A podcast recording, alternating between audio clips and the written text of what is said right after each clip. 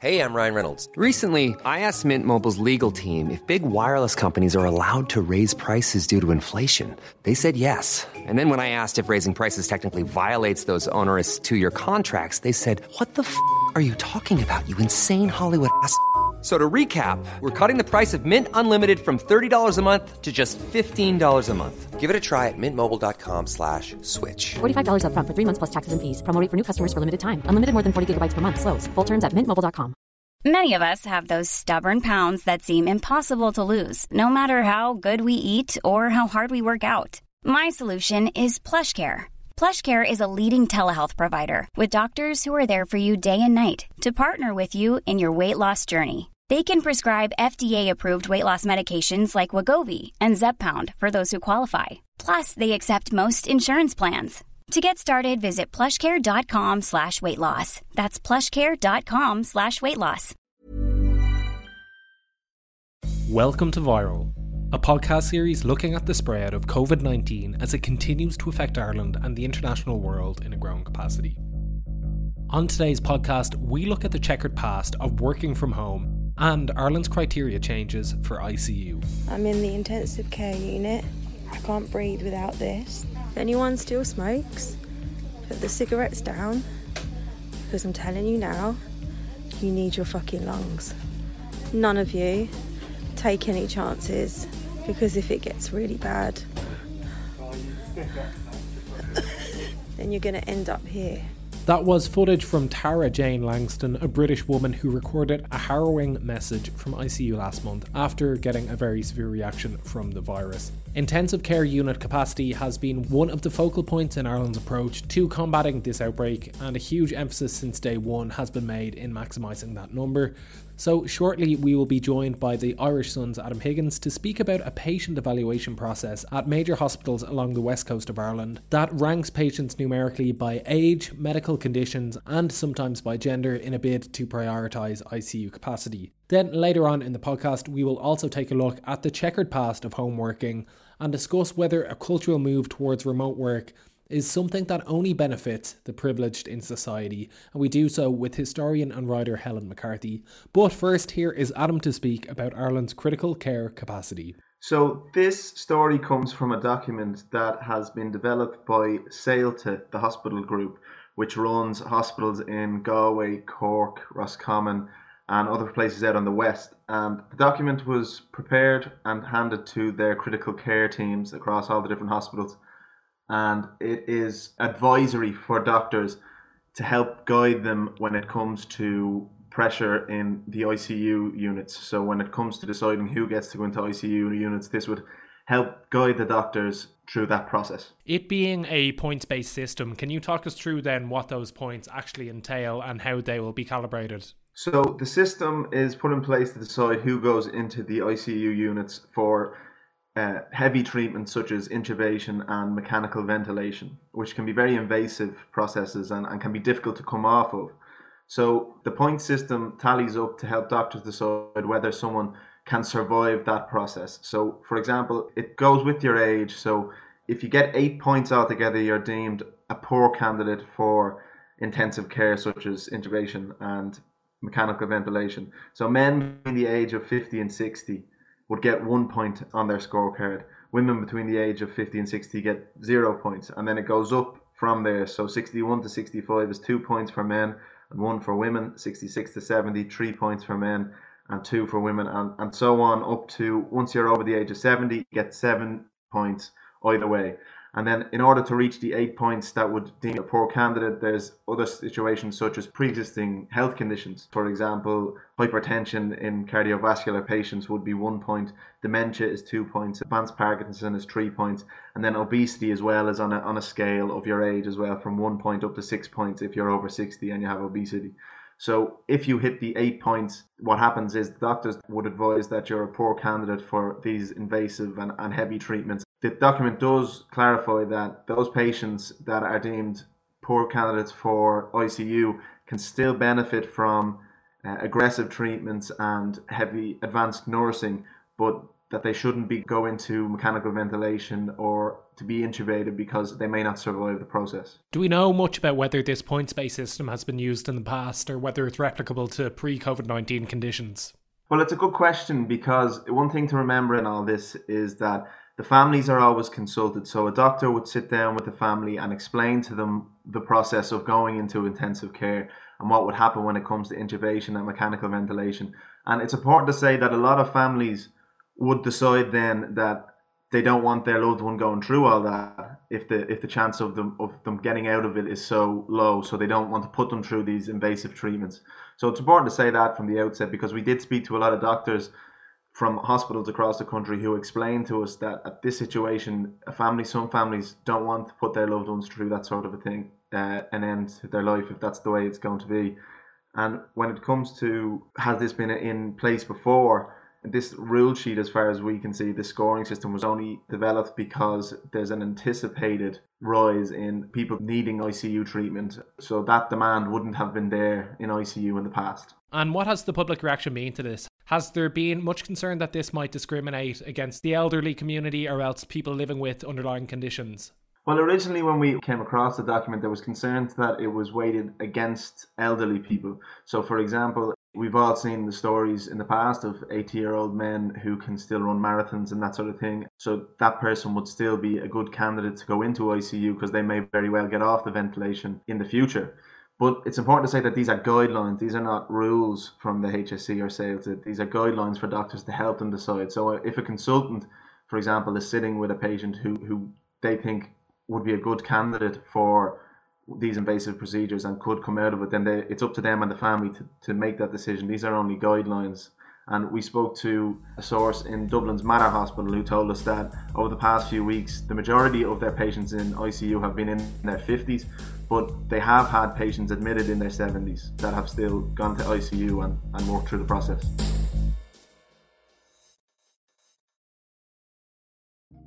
In the past number of weeks, we have all had to adopt to major lifestyle changes, and with no clear messages of when lockdown might end, many are questioning whether the new normal is workable in the long term. Aside from social changes, a huge proportion of Ireland's active workforce are now having to adapt their skills to fit their home environment. For some people, this new professional landscape has allowed for a more relaxed approach to working life, but for the less fortunate, remote working could resurface issues of childcare and poor working conditions that deprived much of the workforce nearly 50 years ago. Helen McCarthy is a Guardian contributor and author of Double Lives A History of Working Motherhood. I think the latest statistics suggest that something like 5% of the workforce before the coronavirus were working at home as their main workplace, but well over a quarter of the workforce had some experience of home working, so had been doing some form of, of homework uh, in the previous year. So it's, it's a form of work which has become increasingly popular, although not something that everyone was doing every day uh, before the coronavirus struck. In the 1970s and 1980s, the prospect of telework or remote working came into the cultural psyche for the first time and garnered a lot of interest as a new lifestyle choice. This was the idea that network computers so it was very much driven by new information technology, could link up workers in the home to central offices, thus reducing the need for people to be commuting into work. And the idea was that this might give people more autonomy, more control over the pace of work. They'd be able to blend family life and working life more harmoniously. I mean, it has to be said that it was a relatively unusual form of working at this point. I mean, there was a lot of excitement about it, a lot of futurologists and management gurus writing excitedly about the possibilities. But it was being embraced by corporations on a fairly small scale initially, partly because the technology was quite expensive and difficult to organize, but I think also because there was some reluctance amongst managers about losing the direct control that they have over employees uh, when they are physically all congregated together in a central office. So, in a sense, the reality didn't match some of the techno utopian rhetoric that, uh, that was proliferating in those decades. Can you speak about some of the other caveats that became apparent after, I suppose, this first spell of homework? Homeworking had a very different set of associations in the 70s and 80s to do with sweated, low paid industrial work, the kind of work that uh, women had been doing back in the 19th century, things like stitching shirt collars um, or buttons onto to men's uh, clothes, uh, things like mending sacks or making boxes. And this form of homework was very strongly associated with exploitation and with sweating. And there was a concern in the 1970s and 80s that alongside the rise of this sort of rather futuristic telework, um, there was a resurgence in these um, much less attractive forms of, of homework. Um, so the debate over homework in the 70s and 80s, in a sense, swirled around these two very different visions of what homeworking actually meant.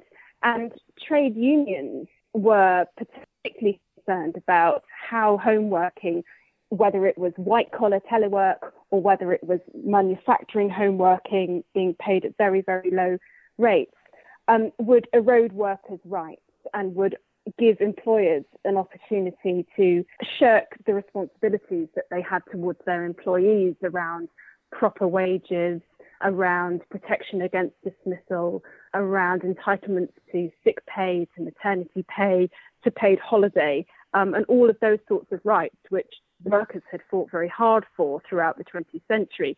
So there was this sort of worry that home working would allow employers to contract out services and functions and would sort of push all of those responsibilities onto home workers who would then be sort of set up as self-employed um, individuals rather than employees. The idea of home working can be quite an attractive prospect if the employee has the facilities and resources to do so.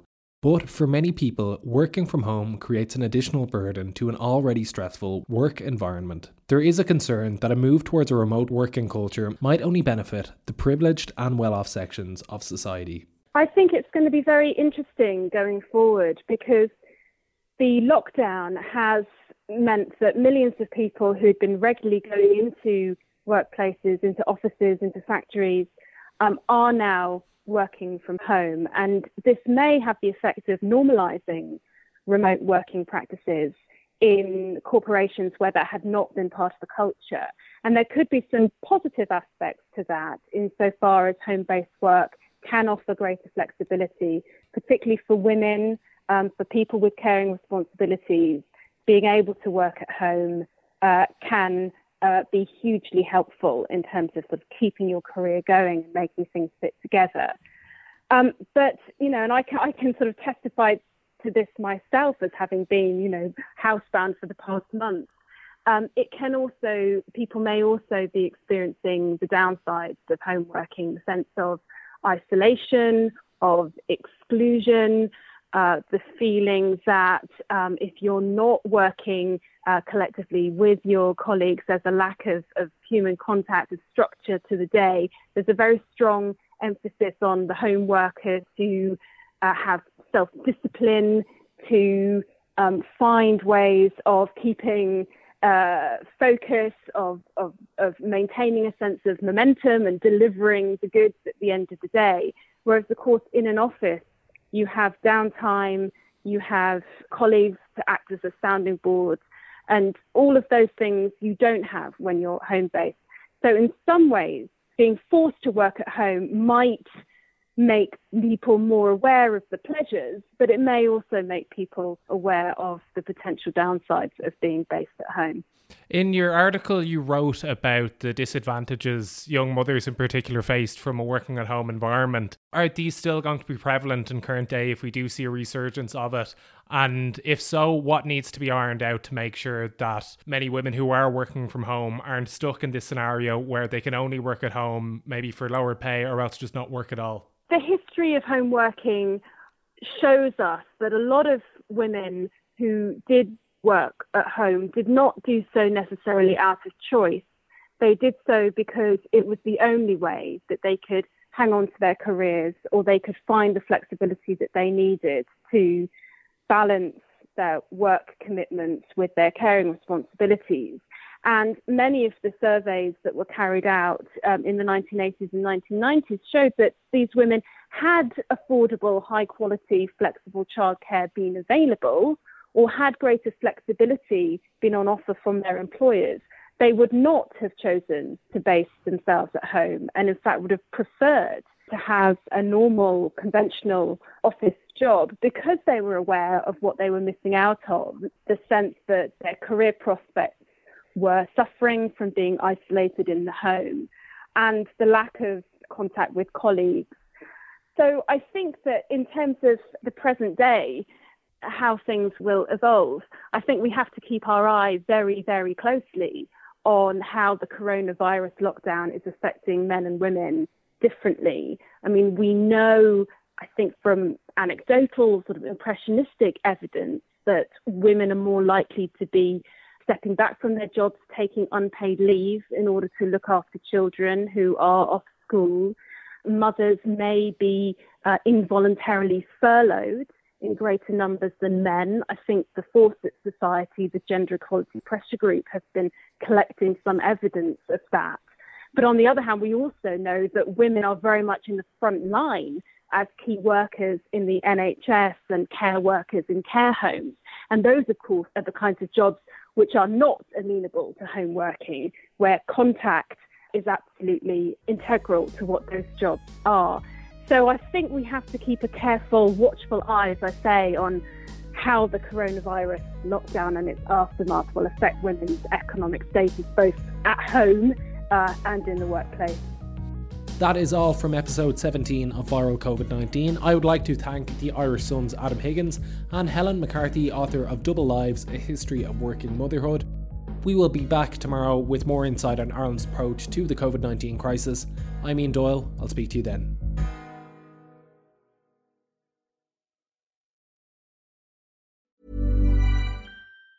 Planning for your next trip? Elevate your travel style with Quince. Quince has all the jet setting essentials you'll want for your next getaway, like European linen, premium luggage options, buttery soft Italian leather bags, and so much more. And it's all priced at 50 to 80% less than similar brands. Plus, Quince only works with factories that use safe and ethical manufacturing practices. Pack your bags with high-quality essentials you'll be wearing for vacations to come with Quince. Go to quince.com slash trip for free shipping and 365-day returns. When you make decisions for your company, you look for the no-brainers. If you have a lot of mailing to do, stamps.com is the ultimate no-brainer. Use the stamps.com mobile app to mail everything you need to keep your business running with up to 89% off USPS and UPS. Make the same no-brainer decision as over 1 million other businesses with stamps.com. Use code program for a special offer. That's stamps.com, code program.